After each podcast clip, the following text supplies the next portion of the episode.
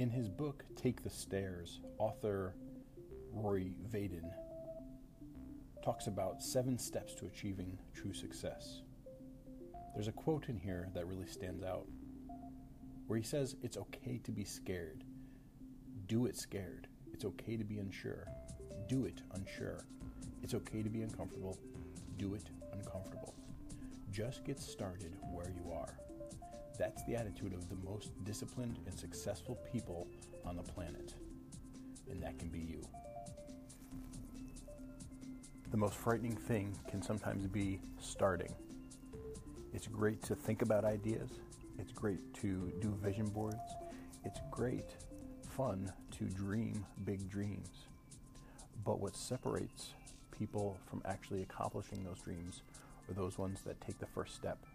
They step out of the boat they make the first move. They put themselves out there.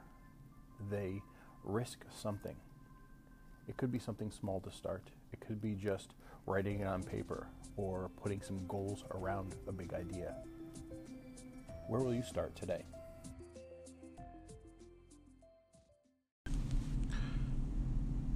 The author, Frederick Buechner, has this idea of listening to your life. It's stopping long enough to see these little whispers of the way God has created you. These quick little blips that you can point back to and see that God wired you in unique and special and intentional ways. And so when it comes to this idea, there's some questions you can ask yourself. I want you to picture with me these concentric circles, these overlapping ideas, and ask yourself what passions do I have? What are the things that filled my tank when I was younger? What are the things that excite me now? The next question is about talents and skills. What are the things I'm just naturally good at? If I was to ask other people, what am I good at? What, what do I do well naturally? What would they list? And then I want you to think about what kind of life do you want? See, when we're talking about finding your passion, stepping into your calling, unlocking your unique God given potential, passions, talents, and what kind of life you want are questions that help point us in a direction. They help us unearth the unique way that we are wired and created. Another big question that people sometimes forget to think about is what season of life am I in? So you might want to jump to entrepreneurship right away, but you have responsibilities. You have school or family or bills or kids, something that uh, you need to obviously stop and consider. You can't just make the, the leap and risk everything. And when you start to listen to your life and ask these questions about passion and talents and skills, seasons of life, and what kind of life do I want? What am I aiming towards? You'll start to create a list of things that you can put down on paper that point to how God has created you. Ask yourself why five times. As you're starting to explore your calling, your unique opportunity to start a new venture or step into a new job,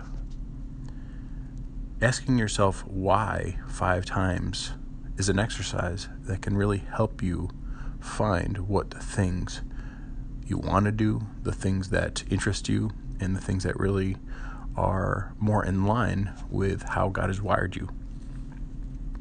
See, when you start to ask yourself why, you get below the surface you might answer, I like working with kids, or I've enjoyed customer service.